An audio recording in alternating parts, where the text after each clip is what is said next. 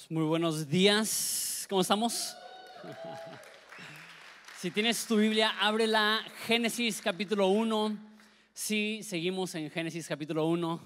Es la cuarta semana. Si es la primera vez que nos visitas, mi nombre es Jonathan Domingo. Tengo el honor de ser uno de los pastores aquí en Horizonte y lo que solemos hacer eh, es estudiar libros de la Biblia completos de, principio a fin y estamos tomándonos la tarea de estudiar Génesis, que es el primer libro de la Biblia. Y obviamente por ser el primer libro de la Biblia hay muchas cosas que son fundamentales. Vimos la primera semana lo que Génesis nos habla acerca de la Biblia completa. Vimos la segunda semana lo que Génesis 1 nos dice acerca de Dios. Vimos la tercera semana lo que Génesis 1 nos dice acerca del ser humano. Y hoy vamos a ver un tema que, que cuando la gente piensa en Génesis, normalmente en esto piensa, y eso es cómo creó Dios el mundo. Vamos a hablar hoy acerca de la creación. Entonces no voy a leer todo el primer capítulo porque ya lo hemos leído. Solamente quiero leer los primeros tres versículos y después oramos y consideramos juntos cómo Dios creó el mundo. Dice así. Esto es Génesis 1, del 1 al 3. En el principio Dios creó los cielos y la tierra. Y la tierra no tenía forma y estaba vacía. Y la oscuridad cubría las aguas profundas. Y el Espíritu de Dios se movía sobre el aire, sobre la superficie de las aguas. Entonces Dios dijo, que haya luz. Y hubo luz. Oramos, Padre, te damos santas gracias por la oportunidad de venir semana tras semana a esta casa a considerar tu palabra. Y Padre, no queremos meramente conocer información que no llegue al corazón. Entonces, Padre, te pido que esa información nos recuerde de lo grande y poderoso que eres tú. Padre, también te pido que podamos aprender y crecer en nuestro conocimiento general de ti, de la creación de la Biblia. Padre, lléname de tus palabras y, danos la, la, capacidad de entender cuál es el propósito de Génesis 1 para tu creación, en el nombre de Jesús. Amén. Se hizo una encuesta hace cinco años en los Estados Unidos e entrevistaron a mil personas, a mil pastores específicamente, y les hicieron esta pregunta. ¿Crees tú que el mundo tiene entre seis mil y diez mil años que fue creado? Porque si crees que Génesis 1 es literal y que Génesis 1.1 está narrando el principio de la creación y después 26 eh, lapsos de 24 horas y después Adán, eso pondría la edad del mundo alrededor de entre 6 mil y 10 mil años. Entonces le preguntaron a, mil pastores evangélicos protestantes en Estados Unidos y el 50% dijeron sí, yo creo que el mundo tiene entre 6 y 10 mil años y el 50% dijo no, yo creo que el mundo tiene mucho más tiempo que eso. La edad de la tierra es un tema que se habla mucho y, muchas personas tienen diferentes posturas, incluyendo muchos pastores y teólogos que yo admiro y respeto. Entonces, sé que en México la mayoría de gente cristiana simplemente dice, no, pues creemos que son siete días literales y que el mundo fue creado hace seis mil años más o menos, pero quisiera tomar un momento para hacer algo más que eso. Quiero hacer tres cosas en esta mañana. Número uno, quiero darles las posturas más populares de cómo se ha interpretado Génesis 1. Dos, les quiero dar mi postura de lo que yo creo de Génesis 1 y cómo fue creado el mundo. Y tres, vamos a ver el propósito de la creación. Punto número uno eh, los diferentes puntos de vista. Y una vez más, hay diferentes cristianos que aman a Jesús, que son teólogos increíbles, que son personas que yo admiro y respeto un chorro, que tienen posturas súper, súper diferentes. Entonces, eh, te invitaría a que las consideres con una mente y un corazón abierto para ver qué es a lo mejor lo que crees tú acerca de Génesis 1.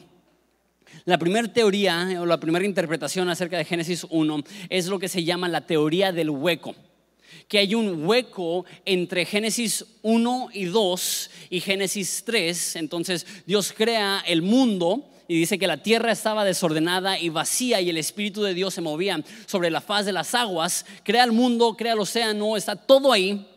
Y el mundo permanece por millones de años y después es cuando sucede lo de Génesis 3. Sea la luz, y hubo la luz y, y empieza a crear las cosas ya día por día.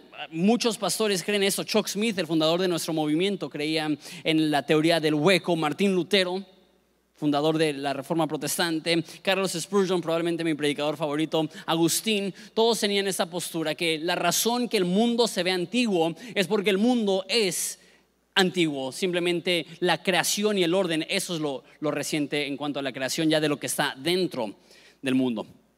Otra teoría se llama día-era que cada día no es un día literal de 24 horas, sino que representa diversas eras y lo que usan muchas personas es lo que dice en Hebreos. Y la Biblia dice que para Dios un año es como mil años. ¿No podría ser entonces que para Dios un año sean como millones de años? Y que cada uno de esos días no representa un día literal de 24 horas, sino representa eras y etapas en la cual fue creado el mundo a través de un proceso de evolución, no, no sin Dios, sino guiado por Dios. Algunos teólogos prominentes que creen esto, Francis Schaeffer, Norman Geiser, creen esto, que, que día no es hablando de un día literal, es hablando de, de eras. Punto número tres, que Génesis 1 es alegórico o es poético, que no se debe de ver como, como una historia, o como datos científicos, sino como un poema que refleja ciertos atributos de Dios, que reflejan ciertas partes de, su, de, la forma que Él es, que el enfoque no es la creación, entonces no debemos de verlo como un discurso o una clase o una enseñanza literalmente, sino verlo más poético, verlo como una alegoría. Personas que creen eso, creen que Dios utilizó eh, la evolución para crear. Personas que creen esto, eh, Tim Keller, uno de mis pastores predicadores favoritos, C.S. Lewis, autor de las Crónicas de Narnia y, uno de los cristianos más prominentes del siglo pasado, N.T. Wright, uno de los eh, teólogos más prominentes de, hoy en día, todos creen esto, que, que Génesis no es un, suceso literal, más bien es figurativo, es alegórico, es poético y sí es cierto en el sentido que, refleja cosas acerca de Dios, pero no lo debemos de ver como, como un registro histórico de día por día como fue creado el universo. La quinta forma de verlo es verlo literal, que el mundo fue creado hace eh, aproximadamente 6.000 a 10.000 años, que hace 10.000 años no existía nada más que Dios, los ángeles quizá, el cielo, pero no existía el mundo y hace aproximadamente 10.000 años Dios habla de la nada y se crean las galaxias y las estrellas y todos los planetas que existen tienen la edad de 10.000 años. Esa es la postura más común en México, simplemente leer Génesis 1 y verlo como literal algunos pastores prominentes que creen esto y una vez más, todos los que estoy mencionando, si no los conoces, son pastores que, que yo escucho, que yo leo, que yo admiro, que yo respeto. Y hago eso para que sepas que dentro del cristianismo hay diversas posturas. Rabbi Zacarías cree que es literal de el mundo joven, David Gusick, R.C. Sproul, Randy Alcorn, Martin Lloyd Jones, eh, todos creen que el universo es súper joven, tiene más o menos 10.000 años una postura más que leí, que, no vi a varias personas que lo tenían, solamente vi a John Piper, que una vez más un teólogo que admiro mucho, que él cree que los seis días de la creación fueron a través de mucho, mucho tiempo, pero que la creación de Adán, eso sí es literal, que Dios tomó del polvo, formó al hombre, respiró aliento de vida y se levantó Adán y que eso es literal. Entonces, esas son varias posturas no sé, ¿qué crees tú? No sé si, si alguna vez has tomado el tiempo para considerar más allá, ¿son literales? ¿No son literales? Creo que muchos sí. Les digo lo que yo creo y después les digo por qué creo esto. Yo personalmente creo eh, en una tierra joven. Yo, yo, creo que el universo fue creado hace aproximadamente 10.000 años este, y tengo cinco razones por las cuales creo esto. Número uno, es la forma más básica de leer el texto. En el principio creó Dios los cielos y la tierra, y la tierra estaba desordenada y vacía, y el Espíritu de Dios se movía sobre las fases de las aguas, y Dios dijo, sea la luz, y fue la luz, y fue la tarde y la mañana del primer día, y fue la tarde y la mañana del segundo día, y fue la tarde y la mañana del tercer día. Simplemente la lectura más básica, más obvia, por decirlo así, de Génesis 1 es verlo como, como si fuera literal, es la forma más sencilla de leer ese texto. Dos, cuando Jesús y Pablo se referían a sucesos en Génesis, particularmente en los primeros capítulos, hablaban de ellos como hechos históricos. Pablo cuando hablaba de Adán dijo que por un hombre entró el pecado a la humanidad, haciendo referencia a Adán como un hombre histórico, literal.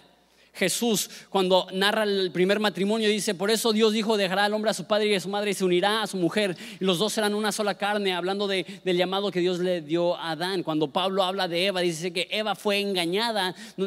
eso no, no, tiene tonos de misticismo o de alegorías. Parece ser que, que eh, Jesús y Pablo creían que Adán y Eva eran personas literales, históricas. Punto número tres, esa es la razón más grande que yo creo que, la tierra es joven. La Biblia dice que cuando pecamos entra la muerte al mundo, que antes de que había pecado no había muerte. Y si Dios creó a través de la evolución y pasaron millones de años antes de que estaba el ser humano, necesitas millones de años de muerte, de destrucción, de animales carnívoros, de evolución. Entonces, para creer que la Tierra es antigua, tienes que creer que por millones de años ha habido este, muerte, inclusive antes del hombre, inclusive antes del pecado. La razón más grande que yo creo en un mundo joven no es una razón científica, es una razón teológica. Para mí la Biblia enseña que la muerte es la consecuencia del pecado y no puede haber muerte hasta que el hombre peca. Cuarta razón que creo en un mundo joven, no veo evidencias de macroevolución. No, no, no hay realmente evidencias de especies transformándose en otras especies. Hay lo que se llama microevolución o adaptación que dentro de una especie hay diversos cambios y diferencias, pero eso no significa que los cambios son entre especies. No, no, no ves una cebra que, que se mezcla con un chango y sale una cebra chango, que es un híbrido que, que, de repente se va cambiando. Es más, Génesis mismo dice que cada cosa se reproduce según su especie.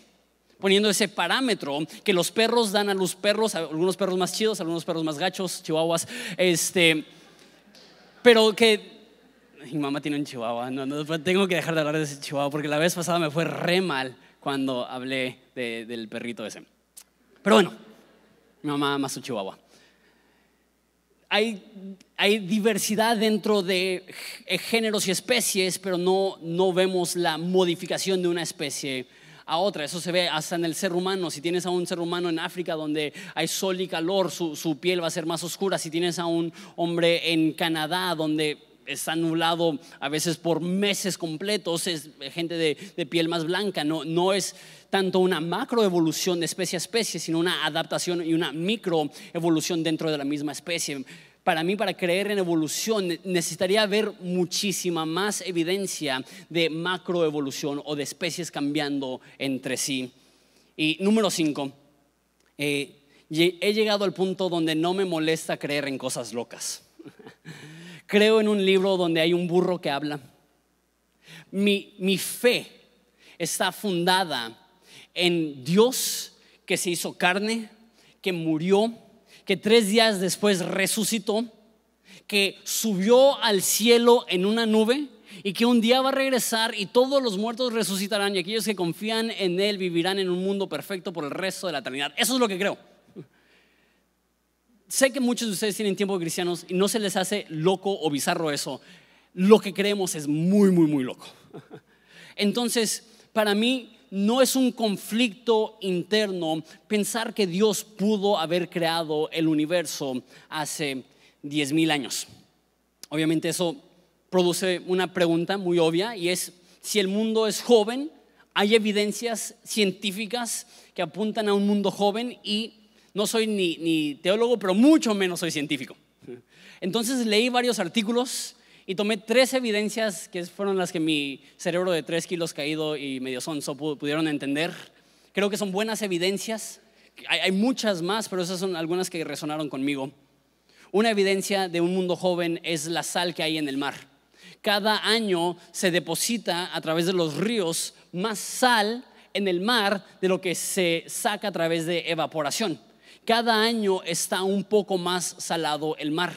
Si el mar tuviera, porque los evolucionistas dicen que eso fue de lo primero que, salió, si el mar tuviera este, miles de millones de años, la cantidad de sal sería muchísimo mayor. Si usas la sal para ponerle fecha al mundo, te daría menos de un millón de años, alrededor probablemente de 200 o 300 mil años, que si Dios creó el mar ya con sal, entonces eso podría mostrar que el mundo es joven. ¿Por qué? Porque la, cantidad de sal en el mar demuestra no un océano que ha existido por miles de millones de años, sino por cientos de miles, a lo mejor. Otra evidencia que se me hizo interesante es que cada año la, fuerza no sé si de gravedad del mundo se va debilitando y cada año se va alejando un poco la luna del mundo. Y si el mundo tiene 10.000 años aproximadamente en ese tiempo, se ha alejado como 250 metros la luna de la Tierra. No es mucho. Pero si multiplicas esos por miles y millones de años, la luna hubiera sido parte de la Tierra hace como 50 millones de años. Es muy loco pensar, pues creían que los dinosaurios vivían hace 65 millones de años. Entonces es ilógico pensar que la luna estaba fusionada con la Tierra hace tan poco tiempo. Entonces la distancia de la luna de la Tierra podría indicar que también el mundo es bastante joven. Y para mí la, la prueba que se me hizo más interesante es la cantidad de seres humanos que hay en el mundo desde que existe la historia registrada del mundo, ha sido eh, constante el nivel de, de nacimiento de los humanos. Cada 150 años se duplica la cantidad de personas que hay en el mundo. Entonces, si vas dividiendo cada 150 años por dos, te daría aproximadamente una familia hace como 5000 años que quedaría súper bien con el recuento de, Génesis y Noé y su familia y la reproducción que hay en ellos. Sí, lo que dicen los evolucionistas es cierto que los Homo sapiens tienen como 200 mil años, deberíamos de pensar que hubieran muchísimo más humanos en el mundo por el, el nivel de reproducción constante que ha habido a lo largo de los últimos 5.000 años. Entonces, sí hay evidencias que podrían apuntar a un mundo joven. Como digo, la razón que creo en un mundo joven no es por la evidencia científica, es por mi convicción teológica, pero me da gusto saber que sí hay algunas formas de darle edad a la tierra que indican una edad joven. Entonces eso me lleva a la próxima pregunta. Si es que la tierra es joven, ¿por qué se ve vieja? Porque tomas piedras y haces un proceso científico para estimar la edad de esa piedra y te sale a miles de millones de años o, millones de años. Yo creo que cuando la Tierra fue creada ya tenía la apariencia de edad. Yo creo que Adán cuando tenía un día de haber sido formado no parecía un bebé de un día, parecía un adulto. Y si lo hubieras visto a Adán, hubieras dicho, esa persona tiene 25 años o, 30 años o, 20 años, aunque tuviera 30 segundos. Creo que si en el primer día de la creación hubieras cortado un árbol, hubiera tenido los aros que salen cada año. Creo que si hubieras tomado el primer día de la creación un puño de tierra, le hubieras dado una fecha, te hubiera salido millones de años. Creo que desde el primer día de la creación, la luz de las estrellas ya estaba conectada al mundo, entonces aunque están a millones de años luz de distancia, la luz ya estaba conectada. O sea que el, mundo fue creado con la apariencia de ser un mundo viejo, cuando en realidad no es un mundo viejo si, es que decides creer en una postura literal de Génesis 1. Entonces se, se ve vieja simplemente porque si hubieras tomado desde el primer día ya tenía la apariencia de antigüedad. Eso me lleva a otra pregunta súper común. Si la Tierra es joven, 10.000 años, ¿cómo explicas los fósiles y los dinosaurios? Y una vez escuché a un cristiano que dijo, los dinosaurios no existieron. Dios puso fósiles en el piso para probar la fe de la humanidad. Yo con razón se burlan de los cristianos. Es muy evidente que hay fósiles que indican la existencia de dinosaurios, de, animales enormes que existían tiempo atrás. La pregunta es, ¿cuánto tiempo? ¿Miles de años o millones de años? Si, si es reciente, ¿cómo explicas tantos fósiles? Una vez más, no soy científico, pero los científicos creacionistas creen que el diluvio explica esto.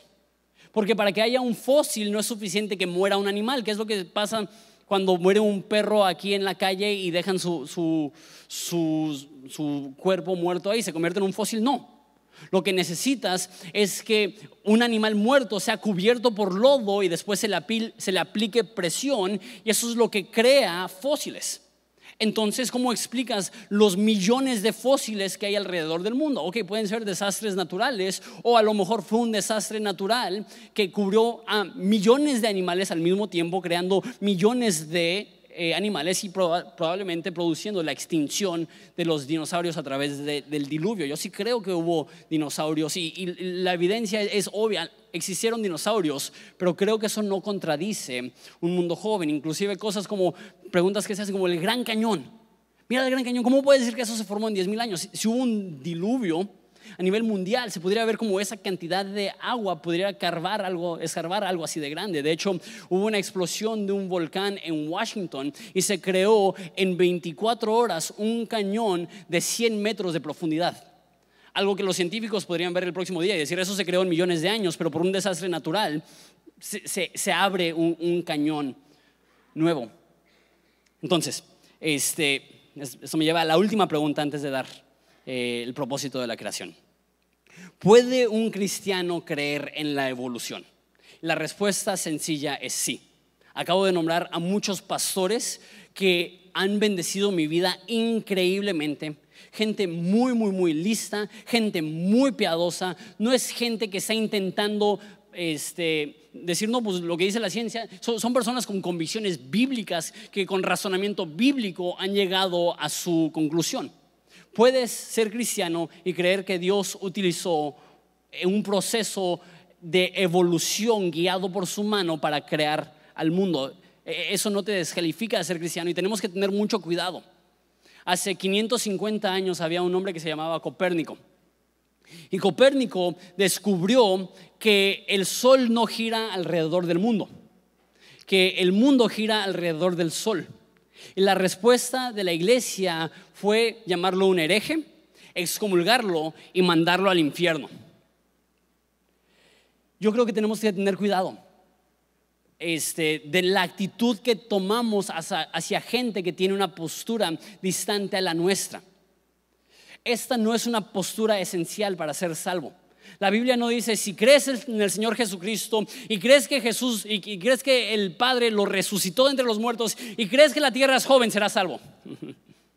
No, no es un requisito para ser cristiano creer en una tierra joven. Al contrario, como digo, hay muchas personas, Tim Keller, Cecil Lewis y, muchas más personas que, dicen, no, sí, yo no tengo ningún problema con creer que Dios creó por medio de la evolución. Yo creo que la actitud que tenemos que, tomar es, ok, yo quiero tener una convicción personal, pero, pero no pelearnos por estas cosas. Yo, creo que esa es una de las cosas que más daño hacen a la iglesia. Cuando cristianos que deberían de estarse amando se están separando y peleando por cosas que, muchos cristianos de mucha buena reputación, de muy buena reputación, difieren.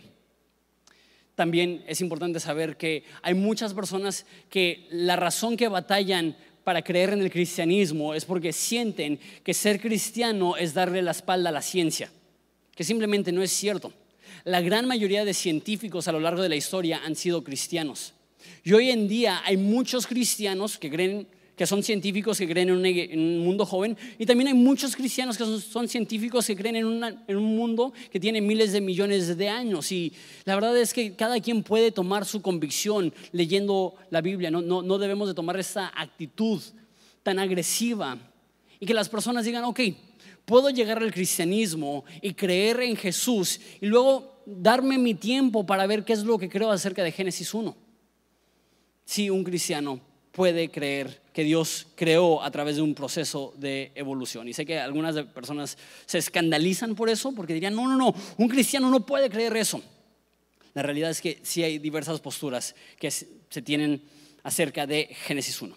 Pero bueno, creo que eso no es lo más importante. Creo que lo más importante es lo que sigue. Tres cuál es el propósito de la creación. Ok, todo cristiano debe creer que Dios creó. ¿Cómo Dios creó? Eso se puede debatir, personas pueden tener diferentes posturas, personas pueden tener diferentes interpretaciones. Lo claro para el cristiano es que Dios creó. Dios creó al hombre a su imagen y su semejanza, que Dios está en el mundo. Pero la pregunta mayor es, ¿por qué creó? ¿Por, por qué puso miles de millones de estrellas para alumbrar la noche. Porque hasta hoy en día no, no se ha descubierto ningún uso o ningún beneficio para el mundo de las estrellas. La luna es lo suficientemente fuerte a través del reflejo de la luz del sol para iluminar nuestras noches. ¿Por qué Dios se tomó el tiempo, pasó la molestia de crear millones de galaxias? Que cada puntito que ves en el cielo representa una estrella, la mayoría más grande que el tamaño de nuestro sol, y cada estrella probablemente representa un sistema solar, y hay millones de galaxias que representan millones de estrellas cada una. De hecho, un científico dice, si ves al cielo, en el puro espacio de la luna, la luna está tapando probablemente 100 galaxias. Ahora imagínate cuántas lunas caben en, en el cielo en la noche cuántas miles, sino que millones de galaxias hay en el universo, cada una con un tamaño que no podemos comprender y ningún uso práctico que sepamos nosotros para la humanidad, más que el ser humano ve al cielo de noche y diga, no manches, Dios existe. que el humano vea de noche y diga, esto no es un accidente. Eso tiene la mano de Dios marcada de principio a fin. El cielo, dice David, cuenta el firmamento, cuenta la gloria de Dios. Las estrellas cuentan de su gloria. La creación, todo apunta a lo grande que es Dios. Y cuanto más consideras la creación, más debemos de enamorarnos de la creación.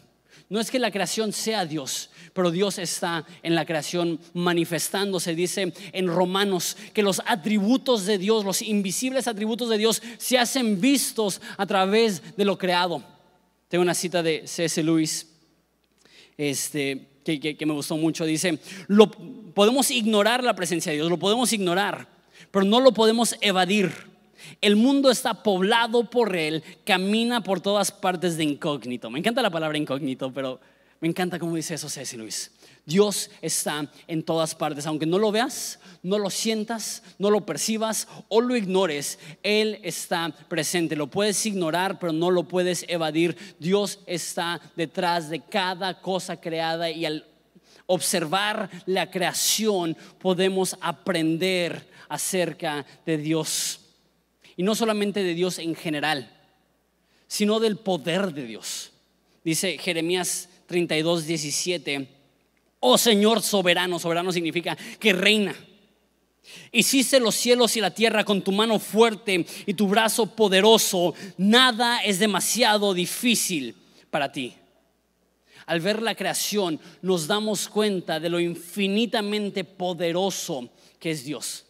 Y creo que batallamos a veces para tener una postura correcta de qué tan fuerte es Dios tenemos esta actitud medio extraña, que vemos a Dios en su debilidad, vemos a Jesús en su debilidad. El arte cristiano, las pinturas cristianas, que, cuando pensamos en Jesús pensamos en ese, nos hacen pensar en un Jesús débil. Estoy viendo una serie ahorita, se llama Vikingos, Vikings, de History Channel. No, no me juzguen, pero bueno. Y en esa serie los vikingos están conquistando a los cristianos y una de las cosas que batallan los vikingos es cómo puedes adorar a, este Dios y, ven imágenes de Jesús crucificado, débil, y su Dios torra así todo musculoso y con un martillo y dicen, mi Dios está más chido que tu Dios. Mira nada más los brazos con eso. Y tenemos una actitud tan, tan limitada y humana y, y débil inclusive de Jesús. Jesús oró en Juan 17. Dijo, Padre, que me vean con la gloria que tuve contigo desde antes de la fundación del mundo.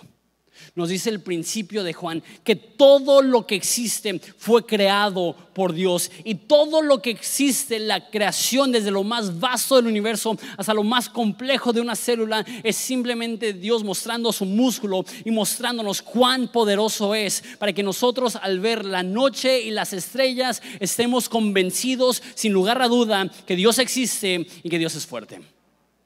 No solamente Dios existe, Dios es fuerte. Pero lo que la Biblia sigue diciendo es que Dios se interesa de su creación, Dios se interesa de ti. ¿Cuánta fe tendrías si cada vez que oras recuerdas, le estoy orando al creador del universo?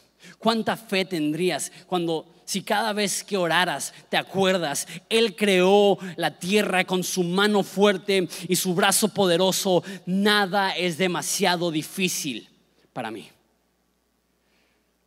¿En qué momento dejamos de estar asombrados de la creación y de cómo la creación refleja la grandeza de Dios?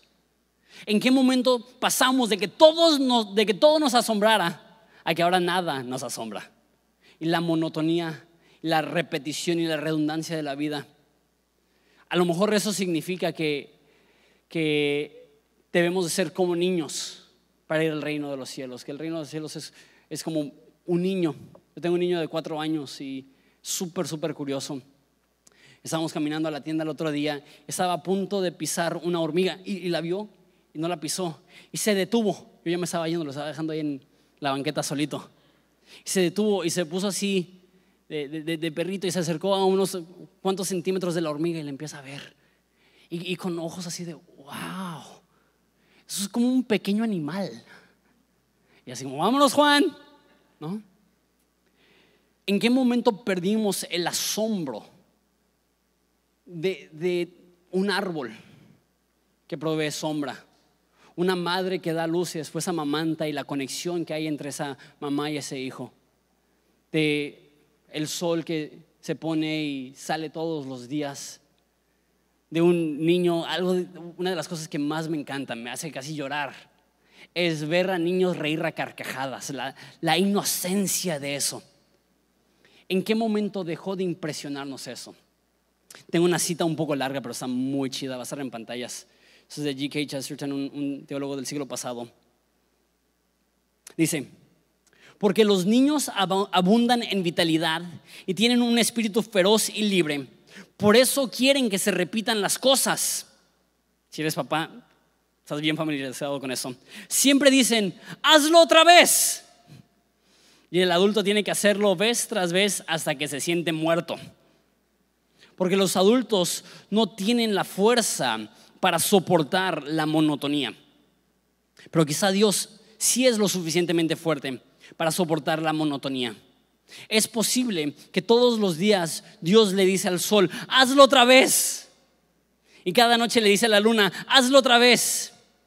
No es, necesario, no es necesario que cada lirio se parezca. Dios hace cada uno separado, pero no se cansa de hacerlas. Quizá Él tiene el apetito eterno de infancia. Porque nosotros pecamos y envejecemos, pero nuestro Padre es más joven que nosotros. ¿Será que nosotros pecamos y ya, aunque tenga 28 años, me he convertido en un viejito amargado? Ignorando todos los detalles hermosos que Dios ha dejado para que nosotros nos detengamos y digamos, qué hermoso es Dios, qué poderoso es Dios, qué tan presente está Dios.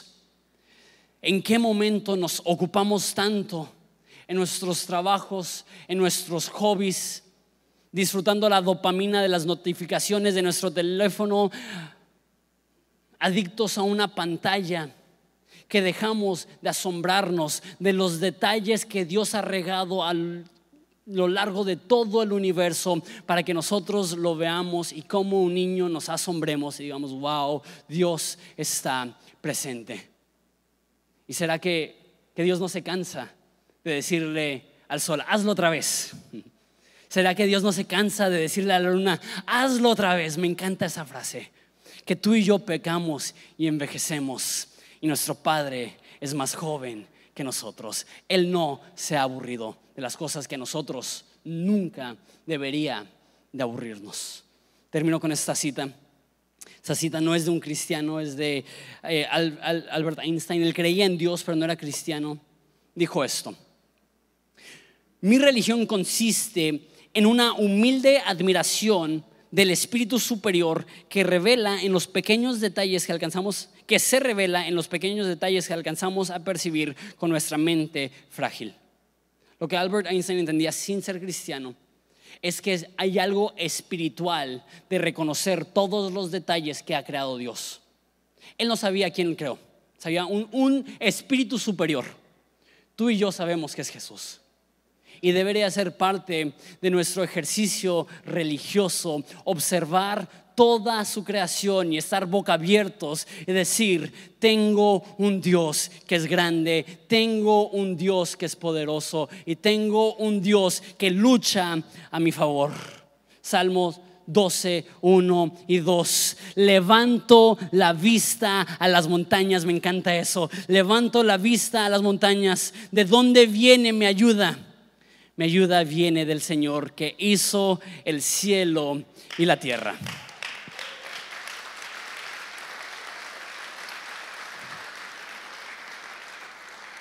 El propósito de la creación es vislumbrar la gloria de Dios. Dice el autor de Romanos que todo es de Él, por Él y para Él. A Él sea la gloria por los siglos. Amén. Espera si nos ponemos de pie y oramos.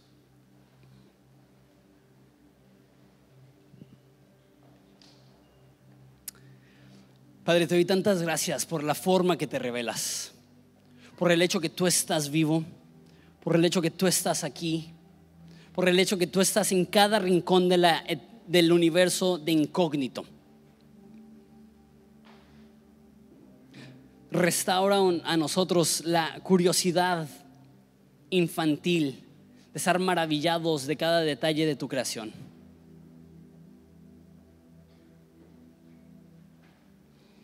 Que regresemos a, la sencillez de entrar al océano sumergir nuestros pies en el agua fría, respirar profundo y decir, Dios hizo esto. Ir al bosque, escuchar los pájaros y reconocer que cada chiflido y cada ruido del bosque es la forma que la creación anuncia tu gloria. Que podamos escuchar la lluvia, ver las nubes, ver el sol y las estrellas y saber que tú estás detrás de todo eso, luciéndote, mostrando tu poder, mostrando tu fuerza. Síguenos llenando de asombro. Te damos gracias, porque no solamente eres creador, eres creativo, porque no solamente eres fuerte, eres bueno porque no solamente creaste todo el universo, sino que te preocupas por cada detalle. Produce en nuestros corazones esta sencillez, que detrás de cada detalle que observamos, nos detenemos para agradecerte. En nombre de Jesús. Amén. Vamos a adorar a Jesús.